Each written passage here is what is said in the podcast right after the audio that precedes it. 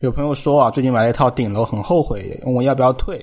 让我统一说一下，对于一些客户，哪一些楼层是千万不要买的啊？确实，对于房子来说，顶楼一定是我不建议买的，因为顶楼有一个最大的问题就是会有漏水的问题。呃，虽然说现在房地产开发到现在为止已经很多很多年了啊，大家对产品质量还是没有比较信心啊。但是因为房子使用的周期实在太长了，呃，之前发生过大量的老房子顶层会漏水，那后期都通过物业的修改啊、填补或者平改坡来解决这个问题的。但是对于你来说，冒这个风险确实啊比较大。所以，如果可以选，也千万不要选顶层嘛，因为顶层就那么少一套，对不对？整个小区那么多套，偏偏让你选到顶层，我觉得运气不太好。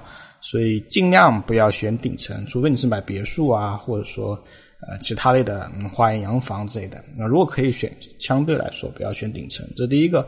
第二个，相对比较低的楼层也不是特别建议啊，就一二三层，特别是高层的房子啊，一二三层的采光是比较差的。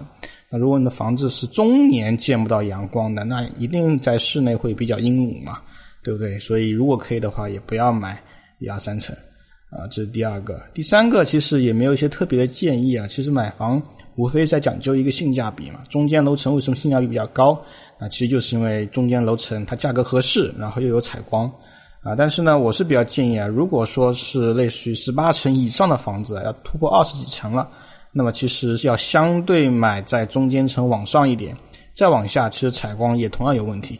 容积率一旦拉高，其实底部的采光会特别特别弱，很多采光是将将满足日照标准的。什么意思？就是一年可能冬至就两个小时，但是两个小时是测算的，真实生活中可能就半个小时、一个小时。所以如果你买的高一点点，虽然说钱贵了一点点，但是对于你来说会好很多啊。特别是在未来二手房要抛盆的时候。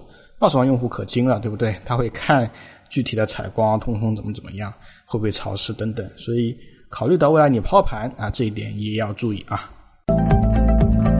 认认真真聊地产，实实在在谈买房。更多楼市资讯，微信搜索“真有好房”小程序，我在这里等你。